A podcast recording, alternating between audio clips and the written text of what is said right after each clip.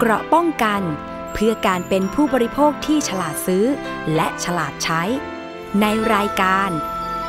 ภูมิคุ้มกัน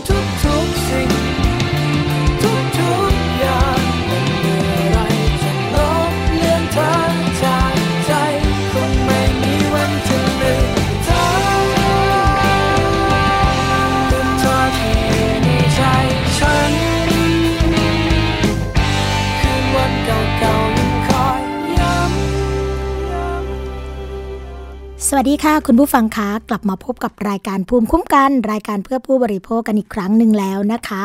วันนี้ค่ะตรงกับวันพุธที่ 7 กันยายน 2559 นะคะ กลับมาพบกับสวนีชำเฉลียวกับรายการภูมิคุ้มกันรายการเพื่อผู้บริโภคค่ะ เราพบกันทุกวันจันทร์ถึงวันศุกร์นะคะ เวลา 11 นาฬิกาถึง 12 นาฬิกาค่ะดำเนินรายการโดยดิฉัน สวนีชำเฉลียว คุณชนาทิพไพรพงษ์และคุณยศพรพยุงสุวรรณนะคะ ซึ่งแต่ละคนก็จะมีนานาสาระดีๆ มาฝากคุณผู้ฟังแบบนี้ค่ะ ฟังและดาวน์โหลดรายการได้นะคะ ทาง www.thaipbsonline.net และ www.thaipbsradio.com แอปพลิเคชันนะคะ เข้าไปดาวน์โหลดกันเพื่อที่จะฟังทางมือถือทุกที่ทุกเวลาค่ะ ทางไทย PBS นะคะ ฟังย้อนหลังที่ระบบ iOS ค่ะ ทางแอปพลิเคชัน Podcast กดไลค์กันได้ที่หน้าแฟนเพจนะคะ ทาง www.facebook.com/thaipbsradiofan ค่ะ หรือว่าจะโทรมาเพื่อติชมรายการนะคะ รวมทั้งให้ข้อเสนอแนะกับรายการภูมิคุ้มกัน ทางหมายเลขโทรศัพท์ 02-7902666 ค่ะและขอสวัสดีนะคะ ไปยังสถานีวิทยุชุมชน ที่เชื่อมโยงสัญญาณกับเรา แล้วก็ฟังไปพร้อมๆกันในขณะนี้นะคะ สวัสดีไปยังสถานีวิทยุชุมชนคนหนองย่าไซ จังหวัดสุพรรณบุรี FM 107.5เมกะเฮิรตซ์สถานีวิทยุชุมชนปฐมสาคร FM 106.25เมกะเฮิรตซ์สถานีวิทยุชุมชนคนเมืองลี้ จังหวัดลำพูน FM 103.75เมกะเฮิรตซ์สถานีวิทยุชุมชนวัดโพบาลัง จังหวัดราชบุรี FM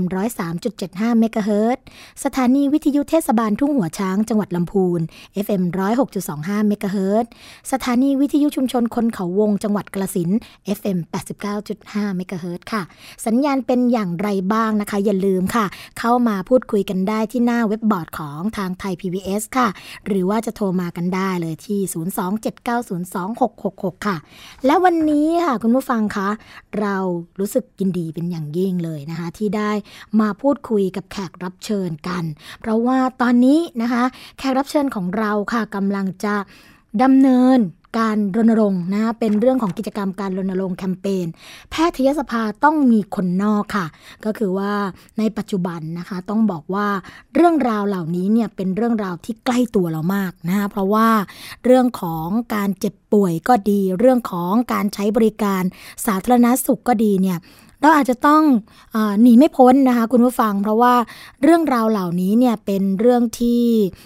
ใกล้ตัวเราจริง ๆ แล้ววันนี้ค่ะ เราจะมาพูดคุยกับแขกรับเชิญอย่างที่บอกไปแล้วนะคะ คุณปริยนันล้อเสริมวัฒนาค่ะ หรือว่าพี่อุ้ยนะคะ จะมาพูดเกี่ยวกับกิจกรรมในการรณรงค์ในวันนี้ แล้วก็จะมามีการแลกเปลี่ยนประสบการณ์ดีๆ ค่ะ ที่จะมาเล่าให้คุณผู้ฟังฟังกัน ตอนนี้พี่อุ้ยอยู่ในสายกับเราเรียบร้อยแล้วนะคะ สวัสดีค่ะ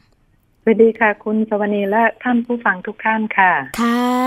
วันนี้รายการภูมิคุ้มกันรู้สึกเป็นเกียรติอย่างยิ่งเลยนะคะ ที่พี่อุ้ยให้โอกาสมาพูดคุยแลกเปลี่ยนในรายการของเรา ก่อนอื่นเลยค่ะ พี่อุ้ยอยากจะให้พี่อุ้ยลอง คุยเกี่ยวกับกิจกรรม การรณรงค์ หรือว่าแคมเปญในครั้งนี้ที่บอกว่า แพทยสภาต้องมีคนนอกทำไมแพทยสภาต้องมีคนนอกคะพี่อุ้ยคือเอ่อต้องต้องเท้าความก่อนนะค่ะว่า ประชาชนทุกคนมีโอกาสเจ็บป่วย ค่ะ แล้วการเข้ารับการรักษาพยาบาล มีโอกาสเกิดเหตุที่ไม่พึงประสงค์ขึ้นได้ ค่ะ ทีนี้เมื่อคนไข้ติดใจสาเหตุการตายหรือพิการเนี่ย ก็จะร้องไปที่แพทยสภา ค่ะพี่ ที่เป็นหน้าที่ตรวจสอบว่าการรักษานั้นได้มาตรฐานหรือไม่นะคะค่ะทีนี้เอ่อที่ผ่านมาเนี่ย แพทยสภาในสายตาของสังคมเนี่ยเอ่อ มักถูกมองว่าไม่เป็นกลางอืมเข้าข้างวิชาชีพด้วยกันเองนะคะค่ะไม่ได้คุ้มครองสวัสดิภาพของประชาชนตามหลักการที่ถูกต้องและควรจะเป็น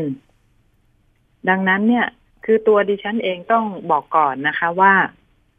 มีที่มาจากการเป็นผู้เสียหายทางการแพทย์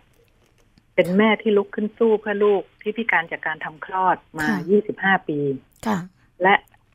สู้เพื่อส่วนรวมมาได้ 14 ปีในนามของประธานเครือข่ายผู้เสียหายทางการแพทย์อืมรับเรื่องร้องเรียนจากคนไข้ที่เสียหายตายพิการเนี่ยทุกวัน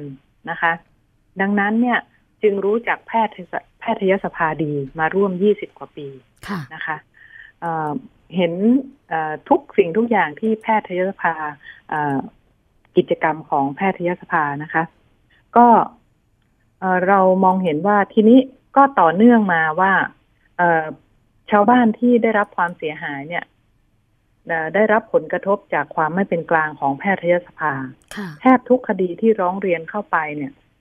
เป็นคดีไม่มีมูลแทบทั้งสิ้นนะคะอืมแพทย์ไม่เคยผิดเลยค่ะแล้วก็ในแพทยสภาเองก็มีกรรมการดีๆ ก็มีนะคะ ท่านก็ไม่สบายใจ เพราะว่าเออองค์ประกอบของแพทยสภาเนี่ย มีเอ่อโดยตำแหน่งนะคะ 28 คน มาจากการเลือกตั้งเอ่อ20 อีก 28 คนรวม 56 คน เป็นแพทย์ทั้งสิ้นเลย ไม่มีคนนอกอยู่เลยค่ะกรรมการที่มาโดยตำแหน่งเนี่ย ส่วนมากก็จะเป็นคณะบดีแพทยศาสตร์ต่างๆเอ่อท่านเหล่านี้เนี่ยไม่ค่อยมีบทบาท แต่กรรมการที่มาจากการเลือกตั้งเนี่ยเอ่อส่วนมากก็มาจากเป็นเจ้าของโรงพยาบาลเอกชนนะคะ หรือ มีหุ้นส่วนหรือมีผลประโยชน์ทับซ้อนกับธุรกิจโรงพยาบาลเอกชน ค่ะ และที่สำคัญคือกรรมการแต่ละคนเนี่ยเอ่อเป็นกรรมการมาหลายสมัยสิบยี่สิบปีก็อยู่ที่เดิมนะคะวนเวียนเข้ามาเป็น เนื่องจาก พระราชบัญญัติวิชาชีพเวชกรรม พศสองห้าสองห้าเนี่ย ไม่ได้กำหนดว่ากรรมการเนี่ย จะดำรงตำแหน่งได้ไม่เกินกี่วาระอืมทุกคนก็เลยอยู่กันนานเลยค่ะ ค่ะค่ะอืมดังนั้นเนี่ย ในการทำหน้าที่ของแพทยสภาที่ผ่านมาเนี่ย ไม่ได้เป็นไปตามเอ่อวัตถุประสงค์ของการก่อตั้งแพทยสภาค่ะนะคะเอ่อดิฉันจะขออนุญาตพูดถึงพรบวิชาชีพเวชกรรมมาตราแปได้ดได้ค่ะอ่าพูดถึงอำนาจหน้าที่ของแพทยสภาตามพรบนะคะค่ะหนึ่งรับขึ้นทะเบียนและออกใบอนุญาต ให้แก่แพทย์นะคะสองพักใบอนุญาตหรือเพิกถอนใบอนุญาต สามรับรองปริญญารับรองหลักสูตรต่างๆ รับรองวิทยาฐานะออกหนังสืออนุมัตินะคะ แต่แพทยแพทยสภาในยุคปัจจุบันได้ทำเกินหน้าที่ค่ะอืมทำหน้าที่เหมือนเหมือนเป็นสมาคมแพทย์อะค่ะ คือปกป้องแพทย์ทุกวิถีทางค่ะด้วยการตั้งหมอที่จบกฎหมายเนี่ยมาสู้กับคนไข้นะคะ ตัวนายกแพทยสภาเองเนี่ย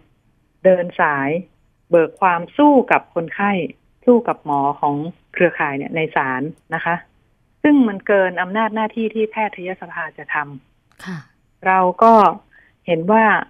เอ่อแล้วอีกอย่างอีกทั้งปัจจุบันเนี่ย ประชาชนมีปัญหาเรื่องค่ารักษาโรงพยาบาลเอกชนแพงอืมค่ายาด้วยนะคะ ค่ะใช่เลยค่ะเอ่อถ้าคุณสวนีจำได้ เมื่อวันที่ 12 พฤษภาคม ปี 2558 ดิฉันเองทำแคมเปญให้ประชาชนร่วมลงชื่อ สนับสนุนให้มีคณะกรรมการควบคุมราคาโรงพยาบาลเอกชน ค่ะจำได้ค่ะ ค่ะ แล้วท่านนายกรัฐมนตรีออกมาขานรับว่าแพงจริงอืมขณะนั้นเนี่ย ประชาชนร่วมลงชื่อถล่มทลายค่ะ ภายในสองสัปดาห์สามหมื่นสามพันกว่าชื่อค่ะนะคะ เราก็นำเสนอต่อท่านนายก ท่านก็รับสั่งให้แก้ไขปัญหานี้นะคะ แต่จนกระทั่งถึงทุกวันนี้เนี่ย ปัญหาเรื่องค่ารักษาโรงพยาบาลเอกชนแพงไม่ได้รับการแก้ไขอืมปัญหาอยู่ที่ไหนรู้ไหมคะ อยู่ที่เป็นอยู่ที่รากเหง้าคือคณะกรรมการแพทยสภาที่มาจากการเลือกตั้งนี่แหละค่ะอืมที่มีผลประโยชน์ทับซ้อนกับโรงพยาบาลเอกชน เขาส่งคนเข้าไปกลุ่มอำนาจในระดับนโยบายทุกทุกๆที่เลยค่ะ ไม่ว่าจะกันมาที่การสาธารณสุขต่างๆนะคะ อะไรที่เป็นเกี่ยวกับพิจารณาระดับนโยบายเนี่ย มีคนของเขาอยู่ทั้งสิ้นอืมดังนั้นไม่ว่าสิ่งที่เราจะเสนอขึ้นไปถูกต้องเป็นประโยชน์ต่อส่วนรวม ส่วนใหญ่มากแค่ไหนนะคะ ก็ถึงทางตันค่ะอืมดังนั้นเนี่ยดิฉันเลยจึงเห็นว่าถ้าเราไม่แก้ไขที่ต้นเหตุคือปฏิรูปแพทยสภาเนี่ย ทุกปัญหาไม่ว่าจะเรื่อง พระราชบัญญัติร่างพระราชบัญญัติคุ้มครองผู้เสียหาย ที่จะลดคดีความฟ้องร้องกับหมอค่ะเรื่องค่ารักษาค่ายาแพง แก้ไม่ได้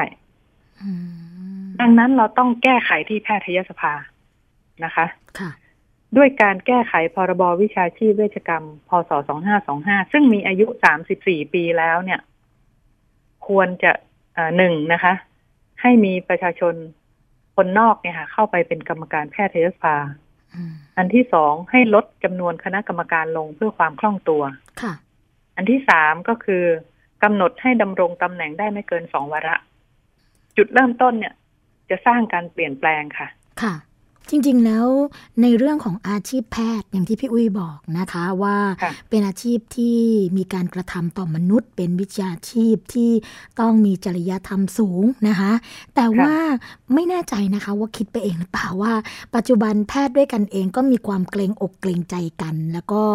กลัวว่าจะเกิดความเดือดร้อนกับตัวเองไหมเพราะว่าเวลามีผู้บริโภคค่ะ หรือว่ามีคนไข้ที่ได้รับความเดือดร้อนเกี่ยวกับเรื่องของการรักษาพยาบาลเข้ามาร้องเรียนนะคะที่มูลนิธิเพื่อผู้บริโภคด้วย ได้เองเนี่ยค่ะ แล้วปรากฏว่าจะต้องมีการใช้พยานหรือว่าแพทย์ผู้เชี่ยวชาญเข้าไปยืนยันที่ศาลนะคะ ว่ากรณีนี้เป็นแบบนี้หรือแม้กระทั่งเรื่องของการอ่านเวทระเบียนก็ตามเนี่ยก็มักจะไม่มีคุณหมอหรือว่ามีแพทย์ท่านไหนที่เต็มใจที่จะให้ความร่วมมือในการให้ความช่วยเหลือ ตรงนี้พี่อุ้ยในฐานะที่ทำงานเกี่ยวกับเรื่องนี้ด้วยนะคะ แล้วก็แน่นอนเลยค่ะ มีผู้ที่ได้รับความเดือดร้อนมาปรึกษามากมาย เจอปัญหาลักษณะนี้บ้างไหมคะ แล้วมีการจัดการยังไงบ้างคะ เป็นเป็นปัญหาสำคัญเลยค่ะนะคะคือแพทย์ด้วยกันเองเขามักจะจะไม่ปรักปรำแพทย์ด้วยกันเองอืมนะคะแต่ก็ใช่ว่าจะไม่มีแพทย์ที่มีใจเป็นธรรมค่ะนะคะ แพทย์ใจเป็นเป็นธรรมเนี่ย มีเยอะค่ะค่ะเพียงแต่ว่าบางท่านเนี่ยรับราชการอืมแล้วอีกอย่างเนี่ยการขึ้นโรงขึ้นศาลการอ่านเวชระเบียน การมายุ่งเกี่ยวกับคดีความเนี่ย เสียเวลามากค่ะ เหมือนเอามือซุกหีบอะค่ะ เนื้อไม่ได้กินหนังไม่ได้รองนั่งนะคะ ไม่ได้ประโยชน์อะไรเลย ก็ดังนั้นน่ะจะหาคนที่เสียสละมาทำตรงนี้อะน้อยมากค่ะเครือข่ายดิฉันเนี่ยก่อตั้งมาได้สิบสี่ปีค่ะก็จะมีคุณหมอเทพนะคะอืมอ่าเป็นหลักคุณหมอเทพวิสิตเนี่ยเป็นหลักค่ะคุณหมอเนี่ยต้องใช้เวลาช่วงตีหนึ่งตีสองตีสามอะค่ะ ในการอ่านเวชระเบียนหลายร้อยหน้าเนี่ยค่ะ ทุกค่ะคืน เพราะว่ามันหลั่งไหลมาจากทั่วประเทศนะคะเอามาให้เราอ่าน แต่ว่าเราก็ต้องตรวจดูก่อนว่าการรักษาพยาบาลนั้นเนี่ย ได้มาตรฐานหรือไม่นะคะค่ะคือเดี๋ยวนี้ประชาชนเขารู้จักสิทธิ์เขามากขึ้น เวลาเขาสงสัยเขาก็ควรจะมีสิทธิ์ตรวจสอบ ทีนี้การนำคดีไปฟ้องเลย โดยที่ไม่ได้อ่านเวชระเบียนเนี่ย มันก็เป็นสิ่งที่ไม่ค่อยถูกต้องเท่าไหร่ค่ะนะคะไม่เป็นธรรมกับแพทย์ ดังนั้นควรจะต้องตรวจสอบก่อนค่ะ ขณะที่แพทยสภาไม่ได้ทำหน้าที่นะคะ อย่างที่ควรจะเป็นอืมแถมยังตั้งทีมมาสู้กับคนไข้สู้กับประชาชนเนี่ย เป็นสิ่งที่ไม่ถูกต้องค่ะนะคะ สังเกตว่าเวลามีคดีความที่ของคนไข้ชนะศาลฎีกาให้ชนะ เช่นคดีเมืองเลยเนี่ยอ่าเราก็จะเห็นว่า นายกแพทยสภาออกมาหมิ่นศาลเลยนะคะอืมแล้วก็เป็นข่าวคลึกโครมสร้างความขัดแย้ง ระหว่างหมอกับคนไข้ บานปลายไม่มีที่สิ้นสุดเลยค่ะนะคะ ดิฉันมองว่าอะไรที่เราติดกระดุมเม็ดแรกผิดตั้งแต่ต้นเนี่ย มันมันอ่ามันเราก็จะติดผิดไปตลอดอืมนะคะ หลายประเทศทั่วโลกเนี่ยมีปัญหาเดียวกันค่ะ ค่ะ แต่รัฐบาลอังกฤษเนี่ยนะคะเขากังวลว่า ความไม่เชื่อมั่นของประชาชนต่อสภาวิชาชีพเนี่ย จะส่งผลถึงความสัมพันธ์ระหว่างแพทย์กับผู้ป่วยค่ะจึงริเริ่มให้มีคนนอกนะคะ เข้าไปเป็นกรรมการแพทยสภาในสัดส่วน 25เปอร์เซ็นก่อนนะคะ ต่อมาเนี่ยพบว่าสามารถสร้างความไว้วางใจเชื่อมั่นจากประชาชนได้มากเลย รัฐบาลเขาจึงเพิ่มสัดส่วนเข้าไปอีกนะคะ เป็นกรรมการเนี่ยประมาณ 50 กับ 50 นะคะค่ะในสัดส่วนนี้ คือของเขาเนี่ยกรรมการไม่อุ้ยอ้ายค่ะ มีทั้งหมด12คนค่ะ วิชาชีพหกคนคนนอกหกคนนะคะ เป็นต้นแบบให้อีกหลายประเทศเนี่ยนำไปปฏิรูปแพทยสภา เช่นอืมสิงคโปร์ อินโดนีเซียฮ่องกง มาลาวี แคนาดา นิวซีแลนด์นะคะ แล้วก็กำลังจะมีอีกหลายประเทศตามมา ค่ะ ดิฉันมองว่าประเทศไทยเนี่ยเอ่อควรจะ ควรจะปฏิรูปแพทยสภาได้แล้ว เนื่องจากบริบทสังของสังคมไทยเนี่ยเปลี่ยนไปอืมบ้านเราโรงพยาบาลเอกชนผุดเป็นดอกเห็ดนะคะค่ะมีสัดส่วนเนี่ย น่าจะเกิน 40%ของโรงพยาบาลทั้งประเทศนะคะอืมแล้วก็หมอโรงพยาบาลภาครัฐเนี่ย ถูกดูดไปเอกชนเยอะ เขาเรียกภาษาชาวบ้านว่าเอกชนสร้างตึกรัฐบาลผลิตหมอนะคะค่ะดูดไปฟรีๆแบบชุบมือเปิบ ซึ่งก็เป็นโรงพยาบาลของเหล่ากรรมการแพทยสภาทั้งสิ้นนะคะมคือคนเหล่านี้เนี่ยเขาเอ่อประชาชนต้องคิดนะคะว่าทำไมเจ้าของโรงพยาบาลเอกชนที่รวยล้นฟ้าเนี่ย ต้องมาเป็นกรรมการแพทยสภา ทั้งที่ไม่มีเงินเดือน แล้วเวลาเขาเป็นเงินเป็นทองนะคะ ต้องยอมรับว่าแพทย์เหล่านี้เป็นนักธุรกิจค่ะค่ะเขาคิดเหนือชั้นนะคะอืม การเข้าไปกลุ่มอำนาจในระดับนโยบายเนี่ยทำให้เขารู้ว่านโยบายใดจะกระทบกับธุรกิจค่ะนโยบายไหนจะดึงเงินเข้ากระเป๋าได้ การขึ้นสู่ที่สูงทำให้เขามองเห็นช่องโหว่นะคะ ที่จะทำกำไรอืจะมีสักกี่คนที่เข้าไปเพื่อพัฒนาโรงพยาบาลรัฐบาลค่ะให้เจริญรุ่งเรืองให้กลายเป็นคู่แข่งของโรงพยาบาลเอกชน เป็นไปไม่ได้หรอกค่ะมหรือแม้กระทั่ง แพทยสภาเคยได้ยินไหมผลักดันพรบคุ้มครองผู้เสียหายโอ้เพื่อยังไม่ให้ค่ะหมอโรงพยาบาลรัฐลาออกเพื่อไม่ให้หมอโรงพยาบาลรัฐถูกฟ้อง ไม่ค่ะแพทยสภามีบทบาทในการต่อต้านพรบนะคะ เพื่ออืมความขัดแย้งระหว่างหมอกับคนไข้เนี่ย สามารถทำให้เขาดูดหมอออกไปจากโรจากโรงพยาบาลรัฐฟรีๆ โดยไม่ต้องลงทุนผลิตเองค่ะเหตุนี้เนี่ยทำให้การหาเสียงเลือกตั้งกรรมการแพทยสภาแต่ละครั้งเนี่ย ดุเดือดไม่ต่างจากการเมืองเลยนะคะ ค่ะ ฟังแล้วก็ขึ้นชื่อเลยเรื่องการปกป้องกันเองเพื่อคะแนนนิยม คือพอฟังพี่วีพูดแบบนี้นะคะทำให้เราค่ะคิดว่าจริง ๆ แล้วเนี่ยอ่าเรื่องของวงการแพทยสภานะตอนนี้ซึ่งมีแต่แพทย์ล้วนๆ หรือมีคุณหมอล้วนๆ ตรงเนี้ยค่ะ เป็นสมาคม หรือว่าเป็นแหล่งในเรื่องของการหาเสียง กันเองหรือเปล่านะคะ อันนี้คืออันที่หนึ่งเนาะอันที่สองคือจริง ๆ แล้วเนี่ยอ่าแพทยสภาเป็นองค์กรที่ดูแลประชาชนตามแนวทางที่ทางสมเด็จพระราชบิดานะคะ ที่อ่าได้ให้ไว้ว่าขอให้ถือประโยชน์ส่วนตนเป็นที่สองเนี่ยค่ะ ปัจจุบันนี้พอฟังพี่อุ้ยพูดแล้วเนี่ยทำให้ทางเราเนี่ยรู้สึกว่าเอ๊ะจริง ๆ แล้ว ประโยชน์ที่ได้รับประชาชนได้รับเนี่ยเป็นที่สองหรือว่า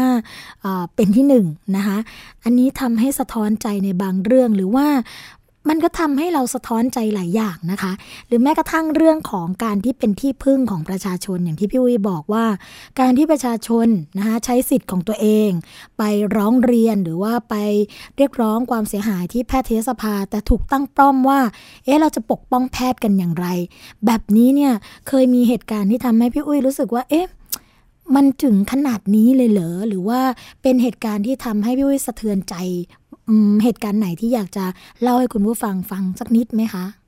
ดิฉันยกตัวอย่าง นางเกษรพุ่มแจ่มนะคะค่ะก็ไปผ่าตัดเนื้องอกในมดลูก อ่า แล้วก็อาจจะไปตัดโดนท่อไตนะคะ ค่ะ แล้วต่อมาเนี่ย ไตก็ฝ่อไปเหลืออยู่ข้างเดียว อืม ค่ะเอ่อแพทยสภากับ กองประกอบโรคศิลปะของกระทรวงเนี่ย พาเข้าไปทำซีทีสแกนกับ MRI แล้วก็เอาผลไปแถลงข่าวที่กระทรวงนะคะ ว่าไตนางเกษรเนี่ยฝ่อตั้งแต่กำเนิดอืมค่ะ แต่เผอิญนะคะ กรรมการแพทยสภาอีกท่านหนึ่งเนี่ยค่ะออกเวรที่โรงพยาบาลแห่งนั้น แล้วได้ทำอุลตราซาวด์กับอ่าคุณเกษรเมื่อหกเดือนก่อน ไตอยู่ครบค่ะ บอกขนาดเรียบร้อยนะคะ นี่คือสิ่งที่หน่วยงานของเออหน่วยงานที่ควรมีความเป็นกลางเนี่ยเอ่อปกป้องกันเอง เพราะว่าโรงพยาบาลเอกชนแห่งนั้นน่ะก็เป็นของกรรมการแพทยสภา หลายคดีเราจะพบว่าเจ้าของโรงพยาบาลเอกชนนั่งเป็นประธานหัวโต๊ะนะคะสค่ะอบสวนคดีของโรงพยาบาลตัวเอง จนเกิดการร้องเรียนกันมาแล้วอืมหลายคดีที่แพทยสภาบอกว่าไม่มีมูล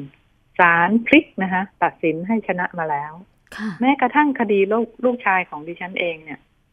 นะคะ แพทยสภาบอกว่าไม่มีมูลอืมคนเซ็นคำสั่งเนี่ย เป็นรองเลขาแพทยสภาซึ่งเป็นเพื่อนสนิทกับเจ้าของโรงพยาบาลเอกชนแห่งนั้นค่ะนะคะ ว่าไม่มีมูล ภายหลังศาลฎีกาพลิกค่ะ ว่าเอ่อแพทย์ประมาทเลินเล่อจริงนะคะ ดิฉันก็ไปทวงถามค่ะ เจอกรรมการแพทยสภาที่ไหน ก็บอกอาจารย์ขอโทษหนูได้หรือยัง ที่แพทยสภา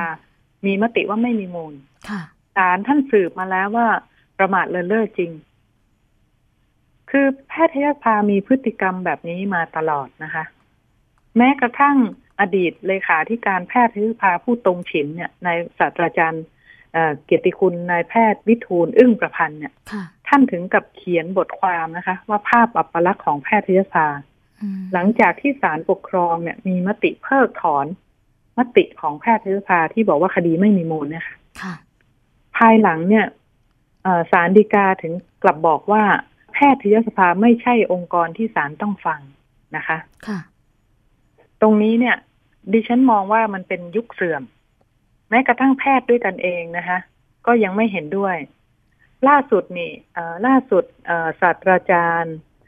นายแพทย์วันชัยวัฒนศัพท์นะคะค่ะอดีตอธิการมหาวิทยาลัยขอนแก่น อดีตผู้อำนวยการสำนักสันติวิธีและธรรมาภิบาลสถาบันพระปกเกล้านะคะค่ะท่านมาร่วมลงชื่อในแคมเปญอืมแพทยแพทยสภาต้องมีคนนอกเนี่ยค่ะค่ะท่านให้เหตุผลนะคะ ท่านยินดีให้ดิฉันโพสต์เรื่องนี้นะคะค่ะท่านบอกว่าหนึ่งสาเหตุที่ท่านลงชื่อเนี่ย เนื่องจากท่านเป็นห่วงภาพของแพทยสภาเพ ราะมีคำพิพากษาบางกรณีว่า แพทย์แพทยสภาไม่ใช่องค์กรที่ศาลต้องฟัง แต่ศาลกลับไปฟังแพทย์ผู้เชี่ยวชาญที่มีหุ้นส่วนในโรงพยาบาลเอกชนแห่งนั้นนะคะอืมที่ให้การว่าหมอทำผิดค่ะนะคะ แล้วก็มีกรณีในหลายประเทศเช่นอังกฤษนะคะ ที่เกิดกรณีที่หมอทำผิดตลอด แต่แพทยสภาในโครงสร้างเก่าของอังกฤษเนี่ย ช่วยปกป้องความผิดจนประชาชนต้องเดินขบวนออกมาให้มีการเปลี่ยนแปลง โครงสร้างแพทยสภาค่ะจนนำมาสู่การที่แพทยสภาอังกฤษ มีคนนอกเข้าไปในสัดส่วนห้าสิบห้าสิบนะคะค่ะแล้วก็ข้อที่สามนะคะอ่าแพทยสภาเนี่ย ใช้วิธีการหาเสียง คล้ายการเลือกตั้งผู้แทนทำให้ดูเป็นลักษณะสัญญาว่าจะให้มากเกินไปนะคะอืมอันที่สี่ข้อสุดท้ายนะคะค่ะท่านให้เหตุผลว่า แพทย์แพทยสภาเป็นองค์กรที่ดูแลประชาชน ตามแนวทางตามแนวทางที่สมเด็จเอ่อสมเด็จพระราชบิดาได้ให้ไว้ว่าขอให้ถือประโยชน์ส่วนตนเป็นที่สองนะคะ ท่านอยากให้เป็นอย่างนี้ แต่ณปัจจุบันนี้มันไม่ใช่อย่างนั้น ดังจะเห็นได้จากเอ่อนโยบายเจ็บป่วยฉุกเฉิน 72 ชั่วโมงฟรี เข้าได้ทุกที่ฟรีทุกสิทธิ์ทำไมจนถึงป่านนี้เนี่ยยังใช้ไม่ได้ เพราะว่าสมาคมโรงพยาบาลเอกชนเขารับเพดานที่คณะกรรมการเออของกองทุนต่างๆ เสนอให้เนี่ยเขารับไม่ได้ ยกตัวอย่างนะคะเจ็บป่วยฉุกเฉินเข้าไปเนี่ย ถ้าไม่รักษาต้องตายเนี่ย วันเดียวสมมุติว่าเอกชนคิดห้าแสนใช่ไหมคะเอ่อสปสชเอ่อหน่วยงานที่มีที่เรียกว่าเอ็มโกเนี่ยค่ะค่ะเขาจ่ายเจ็ดหมื่นเขาบอกเอกชนมีกำไรแล้วนะ แต่เอกชนไม่ยอม เราจะเห็นว่าทุกเม็ดของเอกชนเนี่ยเขาเก็บเต็มเม็ดเต็มหน่วยนะคะ แล้วก็บางคดีอะเราพบว่ามีการโกง โกงราคาคิดค่ารักษาเกินจริง อันนี้เรามีคดีความนะคะ ยืนยันชัดเจนค่ะ แต่ว่าทุกวันนี้ทำไมถึงแก้ไขปัญหาไม่ได้ ก็คนของเอกชนเข้าไปกุมอำนาจระดับนโยบายหมดนะคะอืมเขาส่งคนของตัวเองเข้าไปแล้วก็การที่เขาอยู่นานสิบยี่สิบกว่าปีโดยไม่ไปไหนเนี่ย ทำให้สร้างอิทธิพล สร้างตัวตายตัวแทน ซึ่งผิดหลักธรรมาภิบาลอย่างยิ่งนะคะค่ะแพทยสภาของไทยเนี่ย จัดหลักสูตรร่วมกับสถาบันพระปกเกล้าหลักสูตรธรรมาภิบาลนะคะ แต่กลับลืมส่องกระจกดูตัวเองว่ามีธรรมาภิบาลหรือไม่อืมค่ะ ดิฉันมองว่าถึงเวลาแล้วค่ะ ที่เราจะต้องปฏิรูปแพทยสภาค่ะ ก็อยากจะเรียกร้องให้พี่น้องประชาชนนะคะ ที่รับฟังในวันนี้ช่วยด้วยค่ะ คือดิฉันเนี่ย เป็นหัวสว่านให้แล้วนะคะ ดิฉันทำแคมเปญว่าแพทยสภาต้องมีคนนอกเข้าไปเป็นกรรมการค่ะผ่าน change.org สามารถเข้าไปคลิกลงชื่อสนับสนุนได้ที่ Facebook ของดิฉันนะคะค่ะปรียนันท์ล้อเสริมวัฒนา ยอยักษ์ไม่มีสระอานะคะ ปรียนันท์ล้อเสริมวัฒนา เข้าไปแล้วจะเจอแคมเปญของดิฉันเต็มหน้าเลยค่ะ คลิกเข้าไปลงชื่อนะคะ ร่วมสนับสนุนเพื่อสร้างการเปลี่ยนแปลง ดิฉันถือว่าดิฉันเป็นคนไทยคนหนึ่งที่เห็นความไม่ถูกต้อง แล้วก็ไม่ยอมปล่อยให้มันผ่านหน้าไปโดยไม่ทำอะไร วันนี้ดิฉันทำแล้ว ที่เหลือก็อยากขอร้องพี่น้องประชาชน แล้วก็สื่อมวลชนนะคะ ที่วันหนึ่งคุณอาจจะต้องเป็นคนไข้ แล้วโอกาสที่จะเกิดความเสียหายเกิดขึ้นได้กับทุกคนค่ะถึงเวลาแล้วนะคะ ที่เราจะเปลี่ยนแพทยสภาเนี่ย ให้เป็นที่พึ่งที่หวังของสังคม แก้ที่แพทยสภาทุกปัญหาแก้ได้ค่ะ สุดยอดเลยค่ะพี่อุ้ย วันนี้นะคะ รายการภูมิคุ้มกันค่ะ ต้องขอขอบพระคุณพี่อุ้ยมาก ๆ เลยนะคะ พี่ปียนันท์ล้อล้อเสริมมัฒนาค่ะ ที่ได้มาให้ข้อมูลนะคะ แล้วก็ต้องบอกพี่ว่าสวนีก็แอบลงชื่อไปเรียบร้อย จริง ๆ ไม่ต้องแอบหรอกค่ะ เพราะว่าเดี๋ยวจะชวนเพื่อนๆนะคะ รวมทั้งพี่น้องที่รัก ตรงนี้ที่จะร่วมกันที่จะทำให้เกิดการเปลี่ยนแปลงให้ดีขึ้นนะคะร่วมกันค่ะลงชื่อค่ะ เพื่อที่ทำให้เกิดการเปลี่ยนแปลง แล้วก็ไม่ได้เปลี่ยนแปลงเพื่อเราอย่างเดียวนะคะ แต่เปลี่ยนแปลงเพื่อทุกคนที่อยู่ในชาติค่ะค่ะวันขอนี้พูดอีกนิดได้ได้ไหมคะได้เลยค่ะพี่อุ้ยคือพี่เปิดแคมเปญมาได้สี่วันค่ะขณะนี้เนี่ยได้รายชื่อเพียง403ชื่อค่ะแต่ตั้งเป้าหมายไว้หนึ่งหมื่นชื่อ ยังห่างไกลค่ะ ยังขอแรงขอแรงสนับสนุนจากพี่น้องนะคะค่ะท่านใดที่เก่งด้านโลกออนไลน์ก็สามารถเอาไปแชร์ไปกระจายให้หน่อยนะคะ เข้ามาดูข้อมูลที่เพจเรียนันท์ล้อเสริมวัฒนาได้ค่ะค่ะ ขอบคุณมาก ๆ เลยค่ะ พี่อุ้ย แล้วก็ค่ะหวังว่า เดี๋ยวต้องครบหมื่นชื่อภายในไม่กี่วันนี้แน่นอนนะคะ ก็ฝากค่ะ คุณผู้ฟังที่ฟังรายการภูมิคุ้มกันในขณะนี้นะคะ เข้าไปที่เพจของปริยนันล้อเสริมวัฒนานะคะปอปารอเรือสระอียอยักษ์นอหนูนอากาศนอหนูนะคะทอทหารกลันค่ะปริยนันนะล้อเสริมวัฒนาค่ะ เข้าไปศึกษาข้อมูลกันตรงนั้น แล้วก็ร่วมรณรงค์ด้วยกันนะคะ แพทยสภาต้องมีคนนอกค่ะ วันนี้ขอบคุณพี่อุ้ยมาก ๆ เลยนะคะ ขอบคุณค่ะที่ให้โอกาสค่ะ ยินดีค่ะ สวัสดีค่ะพี่อุ้ย สวัสดีค่ะ ค่ะ ก็อย่าลืมนะคะ คุณผู้ฟังคะ การรณรงค์แบบนี้เนี่ยอย่างที่สวนีบอกไปแล้ว ไม่ได้รณรงค์เพื่อประโยชน์ของตัวเองเท่านั้นนะคะ เราในฐานะที่เป็นประชาชนคนไทยเราต้องบอกแบบนี้เลย การที่เราเห็นถึงความเดือดร้อนของผู้อื่น แล้วอย่างน้อยที่สุด การลงชื่อของเรานะคะไม่ได้ใช้มูลค่าทรัพย์สินใด ๆ ทั้งสิ้น เพียงแต่เข้าไปลงชื่อที่เว็บไซต์นะคะ cheng.org ง่าย ๆเลยนะคะ เข้าไปที่เพจของพี่ปียนันท์ล้อเสริมวัฒนา แล้วก็คลิกเข้าไปที่เว็บลิงก์เท่านั้นเอง ก็สามารถที่จะเข้าไปร่วมกันรณรงค์แพทยสภาต้องมีคนนอกได้ค่ะพักกันสักครู่หนึ่งนะคะสำหรับรายการภูมิคุ้มกันในช่วงแรกค่ะ เดี๋ยวกลับมาพบกับช่วงที่ 2 ของรายการ พักกันสักครู่นะคะ เกราะป้องกัน เพื่อการเป็นผู้บริโภคที่ฉลาดซื้อ และฉลาดใช้ ในรายการ ภูมิคุ้มกันมัน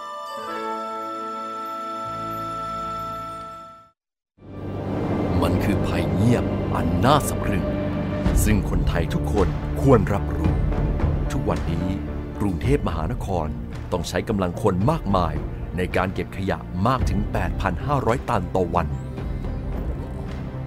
เป็นถุงพลาสติกถึงร้อยละ21 หรือ 1,800 ตันต่อวัน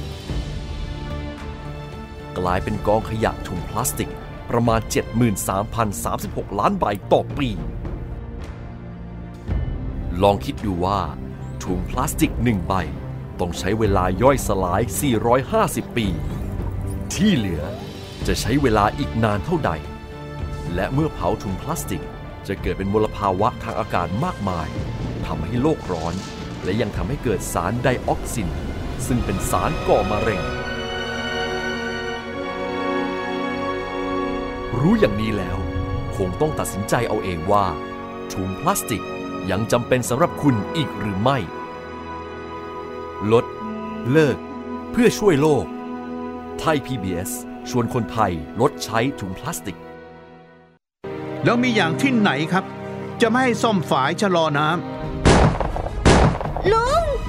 ดังอีกสองนัดแล้วลุง กวินเป็นยังไงบ้างก็ไม่รู้อะฉันจะเข้าไปดูก่อนนะโถ่แล้วกลืนน้ำตาไม่อยู่เลยจริงยายใบที่ดินสักกระบิ ฉันก็จะไม่ยอมให้ใครมาเอาของยายใบไปนะ ติดตามรับฟังบ้านน้ำขั้นคลองรักทุ่งขวัญได้ทางสถานีวิทยุแห่งนี้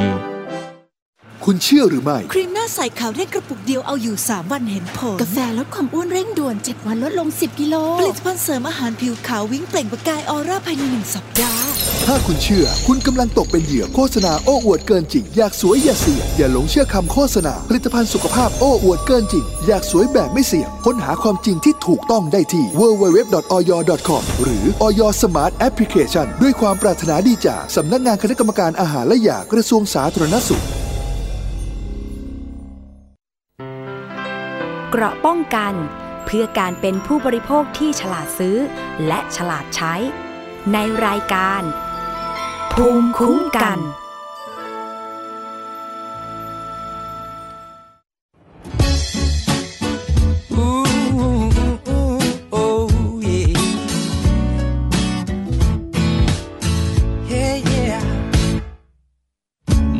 ก็มีแต่ฝนโปรยปลาย ในหัวใจก็มีแต่ความเหน็บหนาว ท้องฟ้าที่มองไม่เห็นแสงดาวคือเหน็บหนาวยิ่งทำให้ใจเราหนาวสั่นอยากอยู่ดูแลให้เธอฝันดี แต่ใจก็รู้ดีก็หมดเวลาของฉัน อยากจะอยู่กับเธอให้นานนานนานแต่ก็คงต้องลาพร้อมใจที่ไว้วัน แต่ใจของฉันบอก อยากอยู่กับเธอต่อแต่ฉันวิงวอนกับเธอได้เพียงสายตา อยู่ต่อเลยได้ไหม อย่าเพิ่งปล่อยตัวฉันไป เธอก็รู้ถึงหัวใจ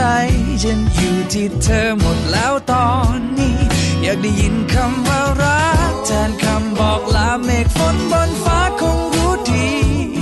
คืนนี้ฉันได้อยู่ใกล้ๆเธอ ก็เพราะว่าคืนนี้ ฉันกลัวว่าฉันจะนอนฝันร้าย ถ้าฉันต้องกลับไปไม่มีเธอเคียงข้างฉัน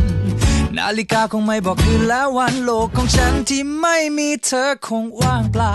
อยากอยู่ดูแลให้เธอฝันดี แต่ใจก็รู้ดีคงหมดเวลาของฉัน อยากจะอยู่กับเธอให้นานนานนานแต่ก็คงต้องลาพร้อมใจที่ไว้วัน แต่ใจของฉันบอก อยากอยู่กับเธอต่อแต่ฉันวิงวอนกับเธอได้เพียงสายตา อยู่ต่อเลยได้ไหม อย่าเพิ่งปล่อยให้ตัวฉันไป เธอก็รู้ทั้งหัวใจ ฉันอยู่ที่เธอหมดแล้วตอนนี้ อยากได้ยินคำว่ารักแทนคำบอกลาเมฆฝนบนฟ้าคงรู้ดี คืนนี้ฉันได้อยู่ใกล้ๆเธอ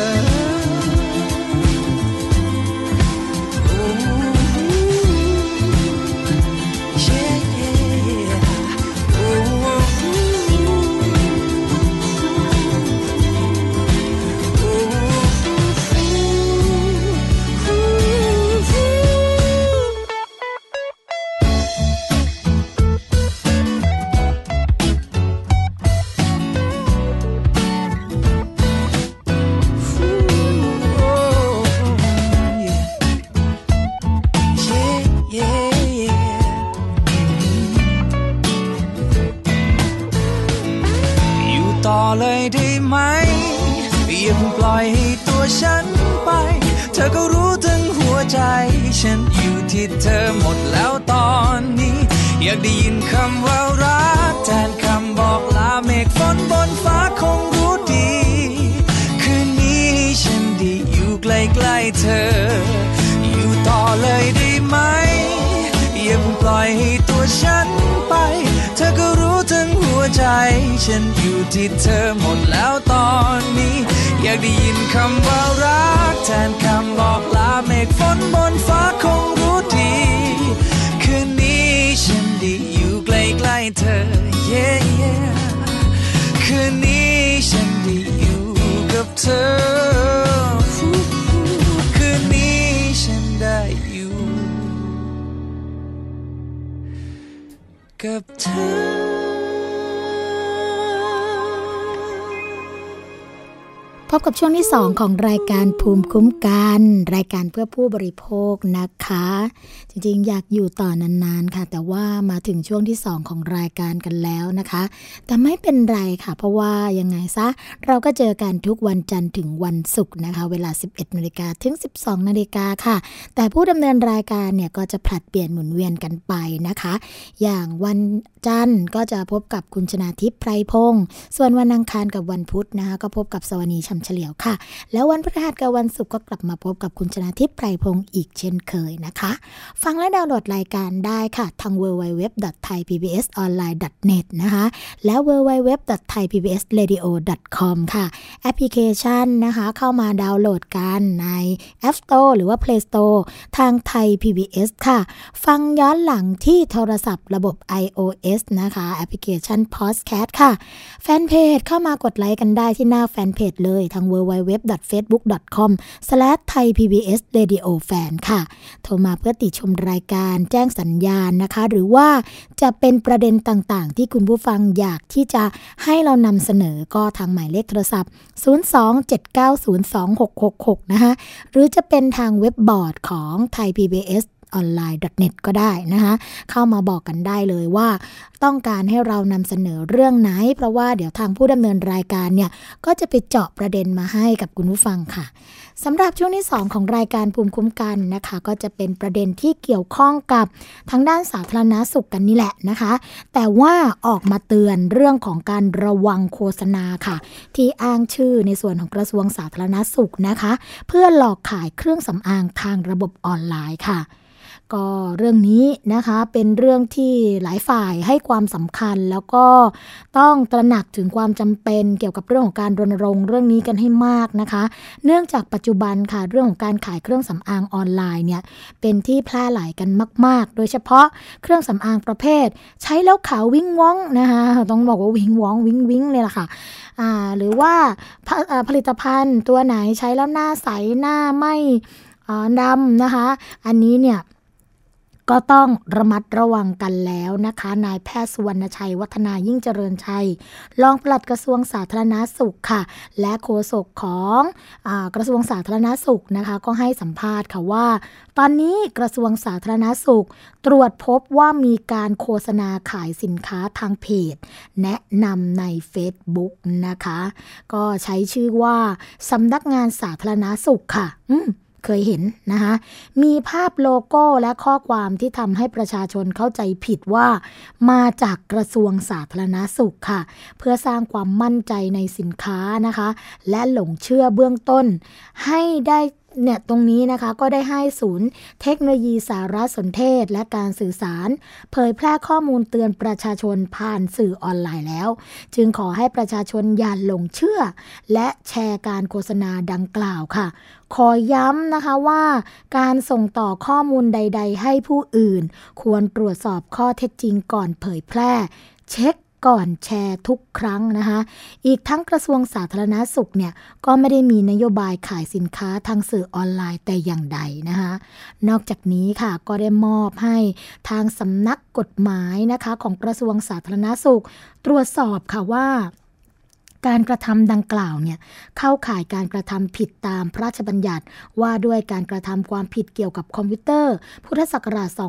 2550 หรือไม่ เพื่อดำเนินการตามขั้นตอนทางกฎหมายนะคะ พร้อมทั้งมอบให้สำนักงงานคณะกรรมการอาหารและยา ตรวจสอบผลิตภัณฑ์ดังกล่าวค่ะว่า ผ่านการรับรองหรือไม่ เพื่อให้ข้อเท็จจริงแก่ประชาชนต่อไปนะคะ หากประชาชนมีข้อสงสัย ร้องเรียนหรือแจ้งบอแส ผลิตภัณฑ์ที่ไม่น่าไว้วางใจก็ติดต่อสายด่วนอย1556 ค่ะ ส่งไปรษณีย์มายังตู้ปอนอ1556 หรืออีเมลนะคะ 1556 at fda moph go th นะคะ ต่างจังหวัดก็แจ้งได้ที่สำนักงงานสาธารณสุขจังหวัด และสามารถตรวจสอบเลขที่ใบรับแจ้งเครื่องสำอาง อาหารและวัตถุอันตรายด้วยตัวเองค่ะ ได้ทางออย Smart Application นะคะ ก็อย่าลืมนะคะ หมายเลขสายด่วนออย 1556 ค่ะคุณผู้ฟังคะ ถ้าเป็นต่างจังหวัดก็แวะไปได้เลยที่สสจนะคะ หรือว่าสำนักงงานสาธารณาสุขจังหวัด ก็จะเป็นหน่วยย่อยที่รับแจ้งเรื่องร้องเรียนด้วยค่ะ คุณผู้ฟังคะอีกประเด็นหนึ่งเป็นเรื่องของของเล่นนะคะ ซึ่งตอนนี้ทางสมอ แล้วก็อยค่ะ ก็ออกมาชี้ชัดนะคะว่า การขายเครื่องสำอางของเด็กเล่นบาร์บี้โดยไม่ได้รับอนุญาตเนี่ย มีความผิดนะคะ ตอนนี้ค่ะจากการที่มูลนิธิเพื่อผู้บริโภคนำเสนอข่าวกรณีผู้บริโภคซื้อของเล่นเด็กนะคะ ที่มีลักษณะคล้ายเครื่องสำอางยี่ห้อบาร์บี้ค่ะ จากห้างสรรพสินค้าเซ็นทรัลพลาซา เวสต์เกตนะนนทบุรี แล้วก็พบว่าสินค้าดังกล่าวหมดอายุตั้งแต่ก่อนนำเข้าสินค้าแล้ว ทางมูลนิธิเพื่อผู้บริโภคก็เลยทำหนังสือถึงหน่วยงานต่างๆ ให้ตรวจสอบการกระทำดังกล่าวนะคะ ซึ่งทางด้านคุณพัชระแก้วกล้าค่ะ ผู้ช่วยเลขาธิการมูลนิธิเพื่อผู้บริโภค ก็ให้ข้อมูลว่าทางสำนักงงานนะคะมาตรฐานผลิตภัณฑ์อุตสาหกรรม หรือว่าสมอ ก็ทำหนังสือตอบกลับมายังมูลนิธิเพื่อผู้บริโภคค่ะว่าจากการตรวจสอบบริษัท Solic Enterprise จำกัดนะคะ บริษัทที่นำเข้าสินค้าดังกล่าวเนี่ยก็พบว่า บริษัทยังไม่ได้รับอนุญาตจากสมอ ให้นำเข้าผลิตภัณฑ์นั้น จึงได้ยึดและอายัดผลิตภัณฑ์ไว้ค่ะ และอยู่ระหว่างการดำเนินงานตามกฎหมายนะคะ ขณะที่เมื่อเร็วๆนี้ค่ะคุณผู้ฟัง ทางสำนักงงานคณะกรรมการอาหารและยาหรือว่าออยนะคะ ก็มีการแจ้งผลการดำเนินการเรื่องร้องเรียนว่า ออยได้ตรวจสอบสถานที่นำเข้าและจำหน่ายผลิตภัณฑ์ของเล่นดังกล่าวแล้ว พบว่าการกระทำผิดนะะขณะนี้เนี่ยอยู่ระหว่างดำเนินคดีกับผู้นำเข้าเพื่อขาย ผู้ขายเครื่องสำอางที่ไม่จดแจ้งหมดอายุ และแสดงฉลากไม่ครบถ้วนนะคะ ซึ่งเป็นการฝ่าฝืนพระราชบัญญัติ หรือว่าพรบเครื่องสำอางพุทธศักราช 2558 ค่ะ ซึ่งคุณพัชระนะคะก็ให้ความเห็นค่ะว่า จากการชี้แจงของหน่วยงานทั้งสองเนี่ยก็ทำให้เห็นว่าผลิตภัณฑ์ดังกล่าวไม่ได้รับอนุญาต แล้วบริษัทนำมาเข้าขายได้อย่างไรค่ะ ซึ่งหน่วยงานรัฐนะคะ ควรมีระบบการตรวจสอบที่ดีกว่านี้ เพราะถือว่าบริษัทกำลังทำผิดกฎหมายอยู่ เนื่องจากหน้าที่ของผู้นำเข้าสินค้า คือต้องจดแจ้งว่า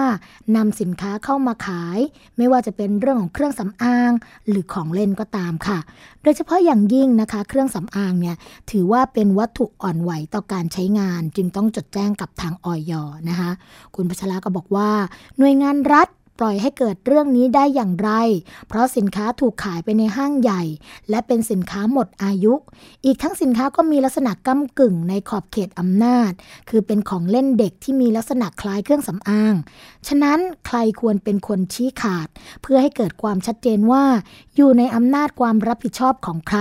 เพราะทางออยเองก็ตีความว่าเป็นเครื่องสำอางนะคะทางคุณพัชราก็บอกไปอย่างนี้นะคะ ก็ยังบอกอีกนะคะว่า ทางมูลนิธิเพื่อผู้บริโภคเนี่ยส่งเรื่องไปยังหน่วยงานต่างๆ รวมถึงสำนักงานคณะกรรมการคุ้มครองผู้บริโภคนะคะ หรือว่าสคบแต่ด้วยทางสคบเนี่ยไม่เคยมีหนังสือตอบรับ หรือชี้แจงกลับมาแต่อย่างใด ซึ่งหากหน่วยงานต่างๆ ที่มูลนิธิทำหนังสือนะคะ ได้ชี้แจงหรือตรวจสอบไป หากเห็นว่าเรื่องดังกล่าวเนี่ย ไม่อยู่ในอำนาจหน้าที่ของหน่วยงานนั้นๆ ก็ควรชี้แจงมาว่าไม่เกี่ยวข้องอย่างไร เพราะการไม่ตอบรับใด ๆ ก็อาจเข้าข่ายการละเว้นการปฏิบัติหน้าที่ได้ค่ะ ซึ่งหน่วยงานรัฐนะคะ ก็ควรปฏิบัติงานตามมาตรฐาน การดำเนินงานของรัฐ แต่ไม่ควรทำให้ล่าช้าหากมาตรฐานในการทำงานล่าช้าก็ต้องปรับปรุง และรายงานความคืบหน้าให้สาธารณทราบนะคะ ไม่ใช่ส่งเรื่องร้องเรียนไปแล้วเงียบหาย ไม่แจ้งความคืบหน้า คือรัฐอาจจัดทำรายการสินค้าไม่ปลอดภัย หรือรายงานสถานการณ์การร้องเรียนให้ผู้ร้องตรวจสอบได้ ว่าอยู่ในขั้นตอนไหน เช่น ขั้นตอนการไกลเกลี่ยหรือการดำเนินคดีนะคะ ซึ่งทางคุณพัชราก็บอกว่า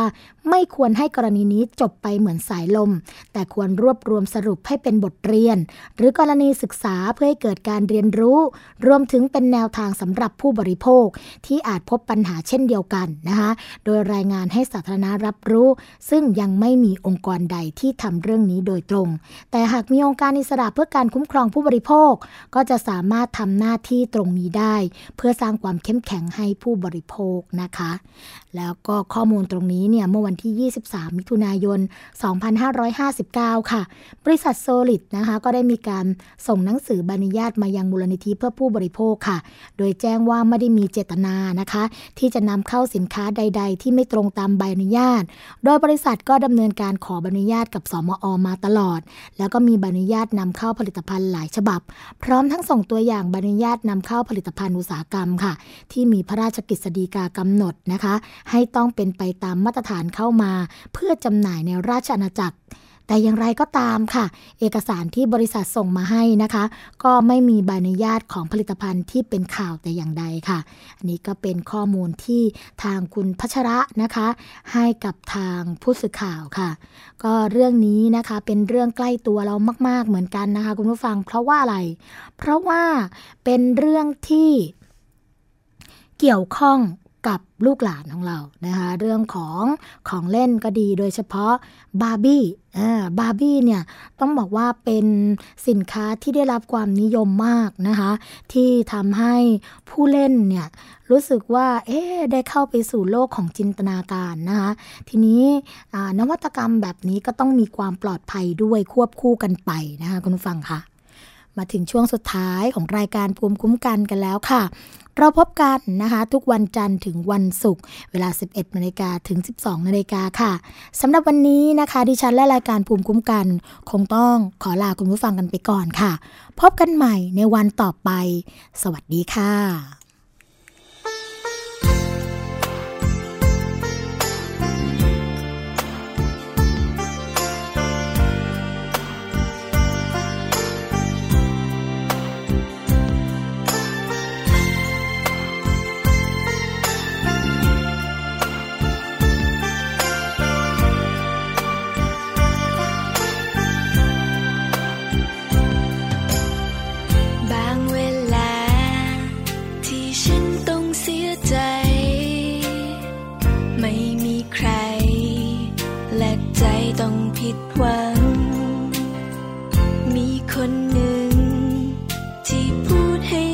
吧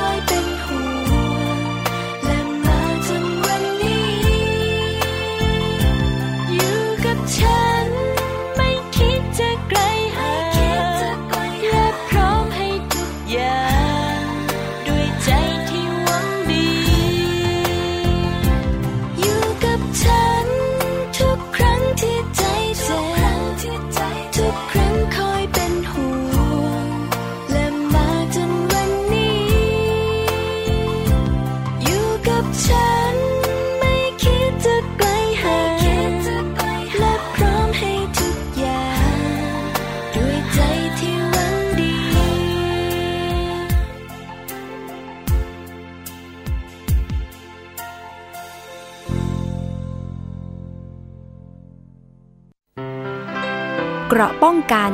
เพื่อการเป็นผู้บริโภคที่ฉลาดซื้อ และฉลาดใช้ ในรายการ ภูมิคุ้มกัน